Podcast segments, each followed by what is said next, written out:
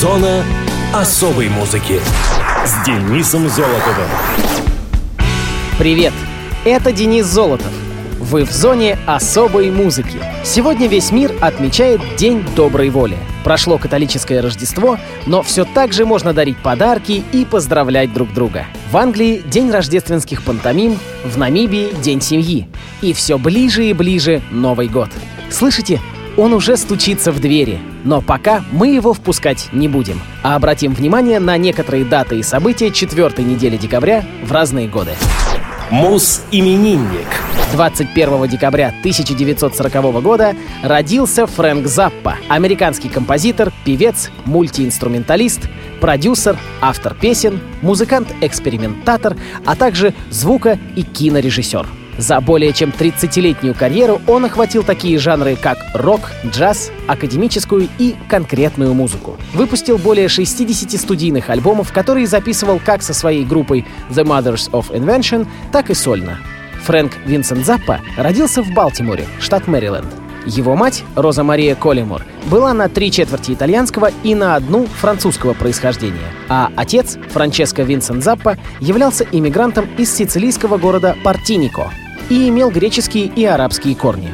Заппа был самым старшим из четырех детей. Семья часто переезжала, так как отец Фрэнка, который являлся по образованию химиком и математиком, работал на оборонном предприятии во Флориде. Из-за близости арсеналов с ипритом в доме Заппы постоянно хранились противогазы. Этот факт отразился во многочисленных песнях Фрэнка о микробах, бактериологическом оружии и об оборонной промышленности. В детстве мальчик часто болел, страдая от астмы, отита и синусита. При этом синусит лечили назальными гранулами радия, так как мало было известно о потенциальной опасности даже небольшого количества лечебной радиации. Многие детские болезни Заппы могли быть связаны с воздействием иприта. Его здоровье резко ухудшилось после переезда в Балтимор. В 52-м, по состоянию здоровья сына, семья переехала в Монтерей, штат Калифорния, где отец преподавал металлургию в военно-морском училище. Вскоре они снова переехали, сначала в Клермонт, а затем в Эль-Кахон, пока, наконец, не обосновались в Сан-Диего. В Сан-Диего Запа присоединился к своей первой школьной группе, в которой выступал в качестве ударника. Примерно в то же время родители купили ему фонограф, благодаря чему ему удалось собрать большую коллекцию грамзаписей, которую Заппа хранил до конца своей жизни. В возрасте 12 лет мальчик приобрел малый барабан и начал изучать основы оркестровой перкуссии. Заппа рос под влиянием таких авангардных композиторов, как Эдгар Варес, Халим Эль-Дабх, Игорь Стравинский, Антон Веберн, а также современного джаза, ритм-блюза и дувопа. Мультиэтническое происхождение, многонациональная и неоднородная социально-культурная среда сыграли решающую роль в формировании Запы как андеграундного музыканта, с открытым недоверием относящегося к мейнстриму как в музыке, так и в жизни общества и в политике. Дебютный альбом Заппы «Freak Out» представлял собой сочетание рок-н-ролльных песен с различными импровизациями и студийными звуковыми эффектами. Его последующие альбомы также разделяли этот эклектичный и экспериментальный подход, независимо от того, был ли основным жанром рок, джаз или классическая музыка. В сатирических текстах своих песен Фрэнк резко критиковал общее образование и религию, в то же время защищал свободу слова, пропагандировал самообразование и участие в политической жизни, а также выступал против цензуры. Работы Заппы нашли широкий отклик у музыкальных критиков и оказали заметное влияние на творчество многих значимых композиторов и исполнителей. Заппа был посмертно введен в зал славы рок-н-ролла в 1995 году, а в 1997 его творческий путь отмечен премией Grammy Lifetime Achievement Award. Помимо музыкальной деятельности, Заппа также спродюсировал несколько полнометражных фильмов. Музыкант был дважды женат. Брак с Кэтрин Джей Шерман продлился с 1960 по 1964 год. Второй раз он женился в 1967 на Аделаиде Гейл Слотман, с которой жил до своей смерти от рака простаты в 1993 У Заппы четверо детей – Мун, Двизел, Ахмед и Дива. Вдова Гейл Заппа является управляющей фонда Zappa Family Trust. В эфире Фрэнк Заппа и его дочь Мун с композицией «Valley Girl».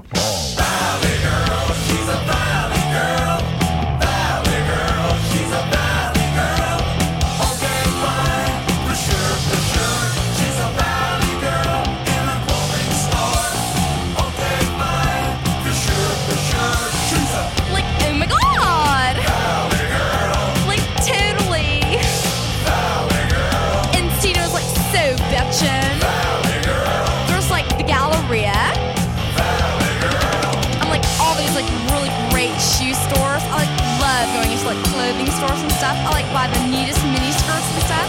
It's like so bitchin' because like everybody's like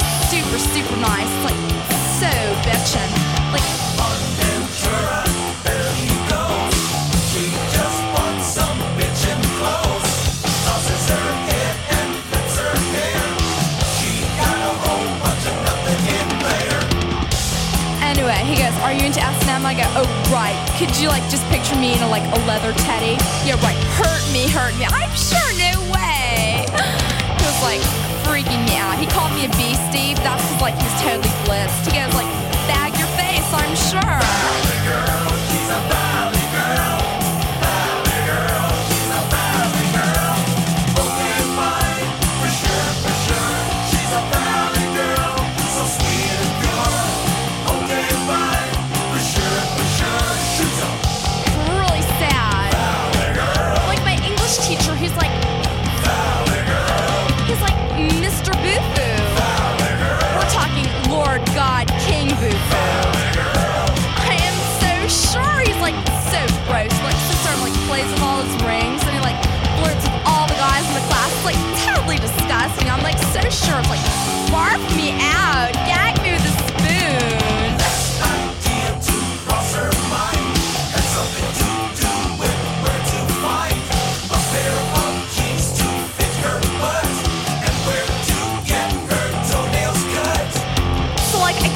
Like salon place, you know, and I wanted like to get my toenails done, and the lady like goes, "Oh my god, your toenails are like so grody." It was like really embarrassing. She's like, "Oh my god, like bag those toenails." I'm like, "Sure." She goes, uh, "I don't know if I can handle this," you know. I was like really embarrassed.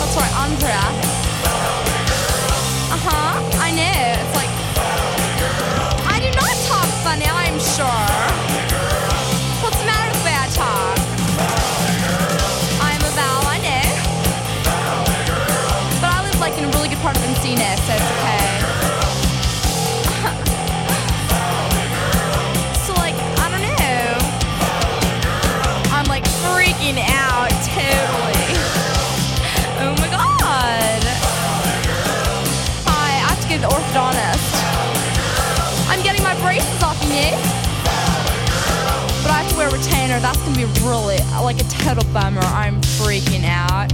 I'm sure. Like those things that like stick in your mouth are so gross. You gotta get saliva all over them.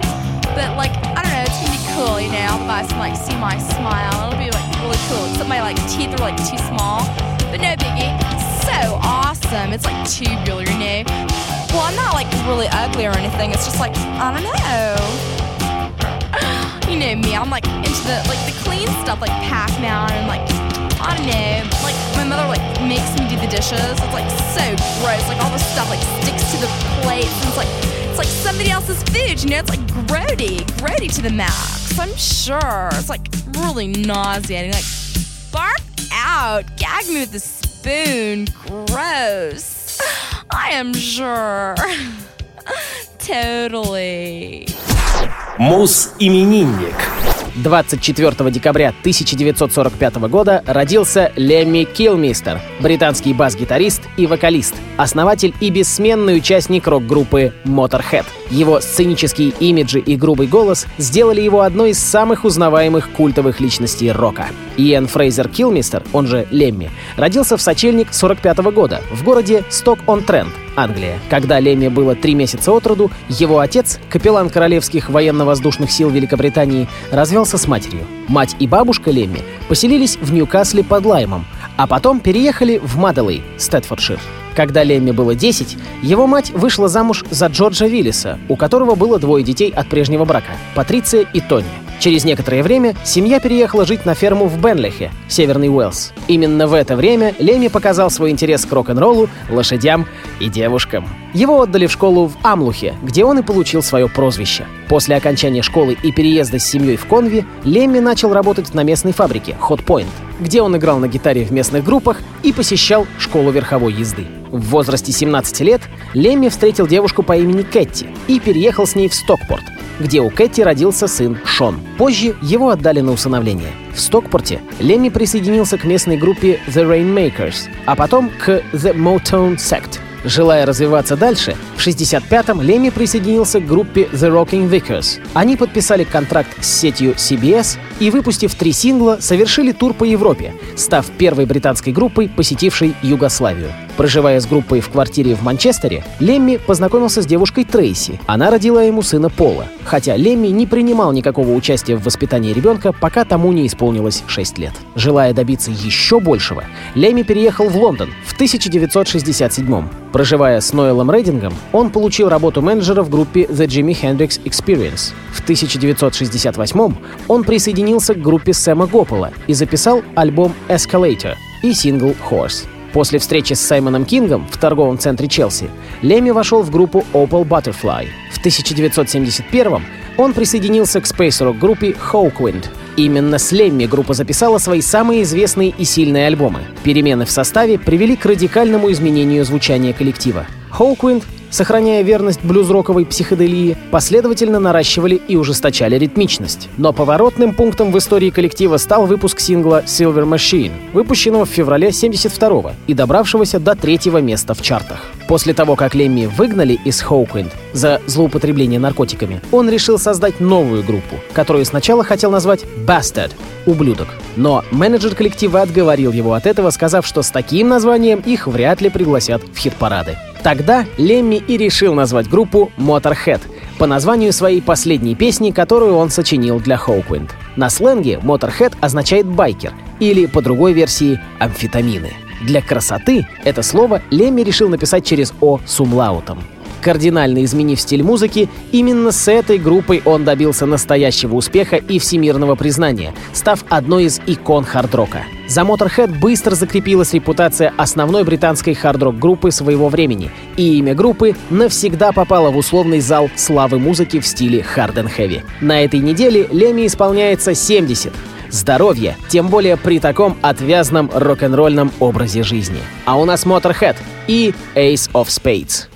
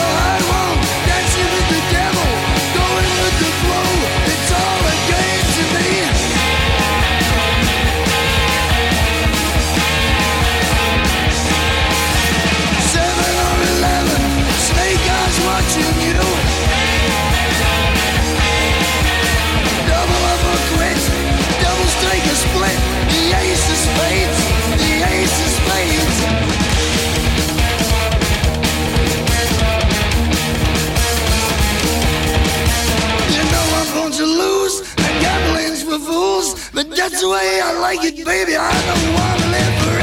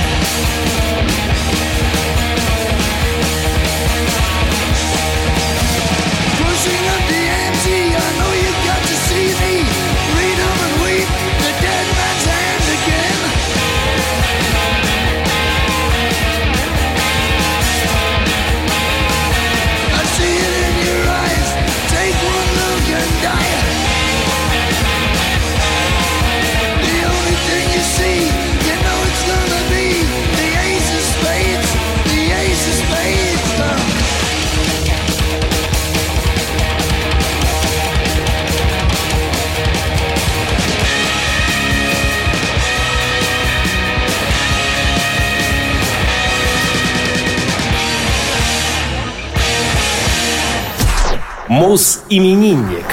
26 декабря 1963 года родился Ларс Ульрих, американский барабанщик, продюсер и актер датского происхождения, один из основателей группы «Металлика». Ларс родился в очень состоятельной семье профессионального теннисиста Торбена Ульриха. С самого раннего детства он путешествовал по всему миру из-за преданности семьи теннису. Любовь к музыке Ларсу привил отец. Помимо увлечения теннисом, Торбен был талантливым музыкантом. В феврале 73-го он достал для своих друзей билеты на концерт Deep Purple, которые в то время были самой популярной группой в мире, на стадионе Копенгагена. Но когда выяснилось, что один из них не может пойти, билет достался девятилетнему Ларсу. Молодой Ульрих был загипнотизирован концертом и на следующий день приобрел их альбом Fireball. Впоследствии он стал собирать диски Deep Purple, Black Sabbath, Thin Lizzy и других коллективов. Однако его отец хотел, чтобы сын занимался теннисом. Это привело к тому, что Ларс стал одним из лучших теннисистов Дании в юношеской категории и, достигнув расцвета, занимал места между 10 и 15 в рейтинге страны. Однако страсть к музыке оказалась сильнее. Первую ударную установку Ларсу купили на десятилетие родители, а не бабушка, как гласит известная легенда. Ларс сразу хотел начать играть с какой-нибудь группой, однако его отец посоветовал проявить терпение. Попытайся вначале взять несколько уроков игры на этом инструменте. На что Ларс ответил, я могу научиться за 10 дней, я живу ради этого. Ульрих полностью погрузился в новую волну британского хэви-металла. Он слушал такие группы, как Iron Maiden, Saxon и другие. В 1979-м отец записал его в знаменитую Академию тенниса во Флориде, которую Ларс считал теннисной тюрьмой. В следующем году семья переехала из Дании в Ньюпорт-Бич, рядом с Лос-Анджелесом. Здесь и проявилась страсть Ларса к тяжелому металлу. Ему было сложно выбрать между карьерами профессионального теннисиста и музыканта. Однако после путешествия в Европу Ульрих снова встречается с музыкой своих любимых Diamond Head и проводит некоторое время с группой. Из-за того, что поездка Ларса из Лос-Анджелеса в Лондон была не слишком хорошо спланированной, ему было негде остановиться после их концерта. Однако ему удалось пройти за сцену и встретиться с Diamond Head. Там он рассказал им, какой путь проделал для того, чтобы услышать их музыку. Группа тепло отнеслась к молодому Ульриху, и гитарист Брайан Татлер позволил ему остаться с ними в Бирмингеме, где Ларс провел следующие несколько недель в туре с коллективом. После возвращения в Лос-Анджелес он определился с выбором — музыка. В то же время Ларс встречает в Дауне, Калифорния, Джеймса Хэтфилда, и вместе они создают группу «Металлика». Ранняя работа Ульриха с «Металликой» позволила ему считаться одним из величайших барабанщиков на трэш-метал сцене. Он известен как пионер быстрых ритмов трэша, звучащих во многих песнях, таких как Metal Militia, Fight Fire with Fire, Dyer's Eve и Battery. Влияние Ларса Ульриха достаточно велико, и это связано как с популярностью группы, так и с техникой его игры. Ульрих был дважды женат. Его первой женой была англичанка Дебби Джонс — Брак распался после двух лет совместной жизни. Второй женой была врач скорой помощи Скайлор Саттенштайн. От этого брака у них двое детей. Музыкант также встречался с датской актрисой Конни Нильсон, известной по фильму «Гладиатор». А 8 июля 2013 года он отметил свое обручение с 29-летней моделью Джессикой Миллер. На этой неделе барабанщику «Металлики» 52. Ровных битов и крепких палочек. «Металлика» Saint Anger.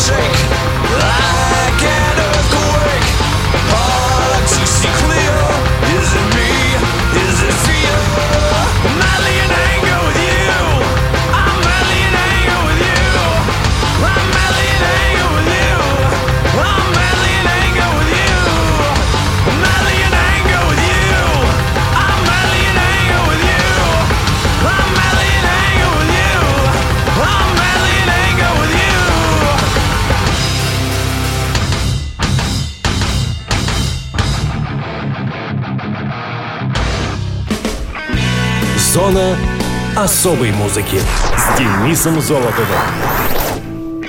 На сегодня все. С вами был Денис Золотов. Слушайте хорошую музыку в эфире «Радиовоз».